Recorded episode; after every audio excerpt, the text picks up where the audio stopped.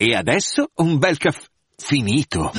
Perché rischiare di rimanere senza caffè quando puoi abbonarti a Caffè Borbone? Prezzi vantaggiosi, costi di spedizione inclusi, tante possibilità di personalizzazione e l'abbonamento lo sospendi quando vuoi. Decidi tu la frequenza, la qualità, scegli tra le cialde e capsule compatibili e crea il tuo mix di gusti e miscele. Mai più senza caffè con l'abbonamento Caffè Borbone. Tutte le info su caffèborbone.com.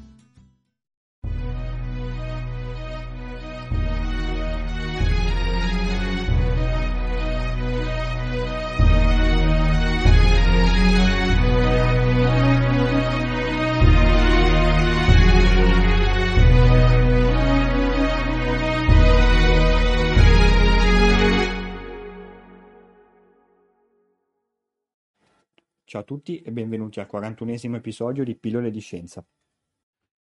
Prima di passare all'argomento di oggi è doveroso un pensiero per Piero Angela. Eh, diciamo che è stato un po' il padre della divulgazione scientifica italiana, amato da più generazioni ed è stato fonte di ispirazione per tutti, anche per il sottoscritto. Quindi un abbraccio a tutti i suoi familiari.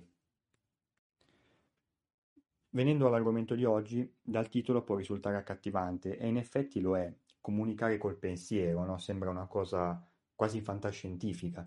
In realtà capiremo insieme nel corso eh, di, questo, di, questo, episodio, di questi minuti, eh, che è possibile, è possibile farlo e viene già fatto in alcuni ambiti.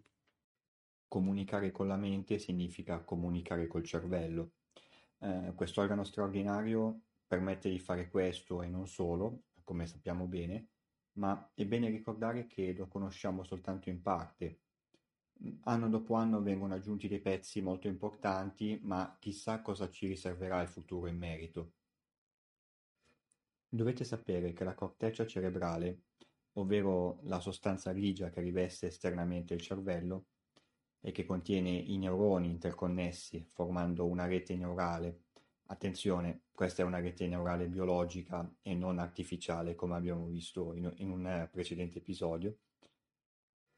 Ad ogni attività che facciamo, sia fisica come ad esempio alzare un braccio, piuttosto che mentale come fare un conto, corrisponde una serie di segnali elettrici caratteristici che possono essere catturati con eh, gli strumenti giusti. E quando dico catturati intendo proprio il posizionamento di sensori sulla testa con lo scopo di rilevare questi segnali elettrici per poterli poi studiare. Se ci pensate è complesso e straordinario allo stesso tempo, perché immaginate posizionare dei sensori in testa con i capelli, la pelle, il sudore, il cranio eh, e quant'altro, insomma c'è tantissimo rumore. Questi segnali elettrici che emette la corteccia sono molto flebili, quindi è davvero difficile catturare e riuscire a interpretare correttamente tali segnali. E mi viene in mente il caso dei telescopi, in particolare quelli posizionati a terra. Eh, c'è l'atmosfera, introduce del rumore, quindi sicuramente c'è una limitazione, c'è un grosso problema da risolvere. Tanto è vero che quelli che danno i migliori risultati sono i telescopi spaziali come Hubble e Webb, che di fatto sono liberi di agire da, dai rumori, dalle distorsioni date dall'atmosfera terrestre. Tornando alla corteccia, ci sono dei casi in cui i sensori sono stati applicati proprio per ridurre il rumore direttamente sul cervello. Erano i casi di pazienti terminali che ad esempio non, non potevano muovere arti o magari in alcuni casi neanche i bulbi oculari e che quindi per comunicare come ultima chance avevano appunto quella di interpretare i segnali dati dal proprio cervello. Um, adesso per fortuna si sta procedendo quasi solamente con sensori applicati sulla testa, quindi senza fare un'operazione, senza dover accedere direttamente al cervello, anche e soprattutto perché le strumentazioni stanno diventando via via sempre più precise e quindi non c'è più questa necessità che comporta una serie di problematiche e di invasività che sarebbe meglio evitare, come potete eh, immaginare. Quindi abbiamo i nostri sensori precisi posizionati sul cranio e abbiamo un apparato che, eh, che è capace di interpretare questi segnali. Che si fa? Sostanzialmente bisogna raccogliere appunto questi impulsi e capire che cosa vogliono dire. Ci sono due strategie principali per farlo, che potremmo definire così, quella a stimolazione o binaria oppure quella a schema libero. Cominciamo con la prima. Eh, binario, stimolazione. Ecco, cosa succede? La persona che eh, deve comunicare in questo modo deve essere eh, stimolata con degli input, ad esempio visivi, per fare in modo che il cervello risponda con degli impulsi elettrici per dire appunto qualcosa. La cosa che si fa in questi casi, soprattutto quando a dover comunicare sono dei pazienti affetti da patologie come la sclerosi laterale amiotrofica, la SLA, e che quindi sono costrette su una sedia a rotelle e non possono muovere gli arti e nelle fasi terminali neanche i bulbi oculari, è quella di mettere uno schermo davanti alla loro carrozzina con appunto degli stimoli visivi. Ad esempio, immaginiamo di voler scrivere la parola ciao. Eh, io faccio scorrere tutte le lettere dell'alfabeto e quando il paziente vede la lettera che vuole scrivere o magari già la parola ciao in un insieme di parole, il cervello a livello inconscio emette un impulso che viene interpretato e quindi sul, sullo schermo diciamo, delle persone che vogliono leggere quello che il paziente vuole comunicare vedranno scritto ciao. Quindi sostanzialmente cosa succede? Eh, il paziente vede quello che vuole dire, e viene messo a livello di corteccia cerebrale un segnale elettrico che grazie ai sensori e diciamo all'apparato che c'è dietro viene interpretato e l'output finale è quello di scrivere sullo stesso schermo oppure su un altro la parola ciao. Ovviamente presentare eh, un insieme di parole permette di scrivere più velocemente che una lettera alla volta. Si instaura una sorta di T9 fatto apposta per questa casistica. E sarete sorpresi eh, di sapere che in realtà i pazienti che poi si allenano anche a, a comunicare in questo modo sono molto veloci nel, nello scrivere. Eh, non vi immaginate che per scrivere ciao, magari un, nel caso della, di una lettera alla volta, ci vogliano minuti. Eh, in realtà, diciamo, con uh, i sistemi mm, più, più recenti si ottengono delle ottime prestazioni e si riesce a comunicare con una buona reattività.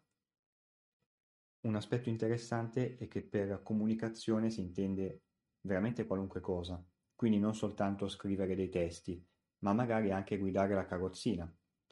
Se sullo schermo appaiono delle frecce, sostanzialmente eh, il segnale in quel caso può essere interpretato in modo tale da guidare la carrozzina per farle fare certi movimenti.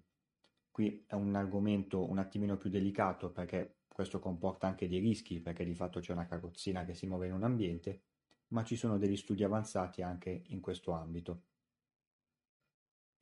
Passando invece al secondo metodo, quello definibile a schema libero, come potrete immaginare è più complesso, perché questo non comporta appunto una stimolazione, cioè la presenza della parola ciao a video, ma semplicemente viene interpretato il messaggio del cervello eh, così com'è. Il paziente o la persona che vuole comunicare pensa, si immagina la parola ciao scritta e i sensori e tutto l'apparato dietro fanno in modo di interpretarla e di farla apparire sullo schermo.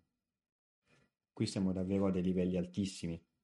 Eh, quest'ambito di ricerca è molto recente, come potrete immaginare, ma qui si tratta veramente di interpretare un segnale elettrico non come presente o assente, quindi in senso binario, come appunto nel caso della stimolazione, ma qui l'idea è interpretare un qualunque segnale immaginato eh, dalla persona che comunica così e trasformarlo in un output consistente per le altre persone. Il futuro, penso anche quello prossimo, ci riserverà sicuramente svariate novità in questo ambito. E una cosa bella che mi piace sottolineare è che eh, questi studi permettono a persone con eh, patologie molto gravi, dove appunto nei casi terminali non sono in grado neanche di muovere i bulbi oculari, di comunicare. Eh, sostanzialmente queste persone sono coscienti, ma sono come intrappolate nel loro corpo e questo strumento dà loro una possibilità di, di aprirsi al mondo. Eh, questo è un aspetto molto bello e secondo me che va rimarcato proprio a testimonianza del valore di questi studi. Un'ultima nota, anche curiosa e divertente per certi aspetti, eh, ogni cervello è diverso, quindi i segnali che corrispondono a una stessa operazione eh, per ogni persona hanno una forma, quindi proprio a livello di impulso, differente.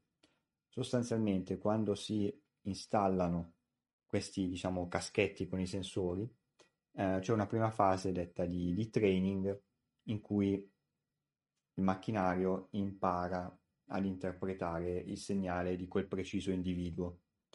Eh, ho detto training, impara, come potrete immaginare, eh, il tutto molto spesso viene fatto con l'intelligenza artificiale, in particolare con le reti neurali.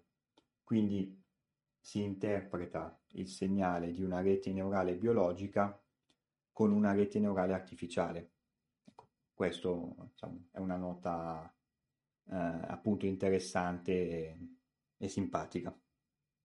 Bene, anche questo episodio di Pillole di Scienza termina qui e vi aspetto come sempre numerosi per il prossimo. Ciao e a presto!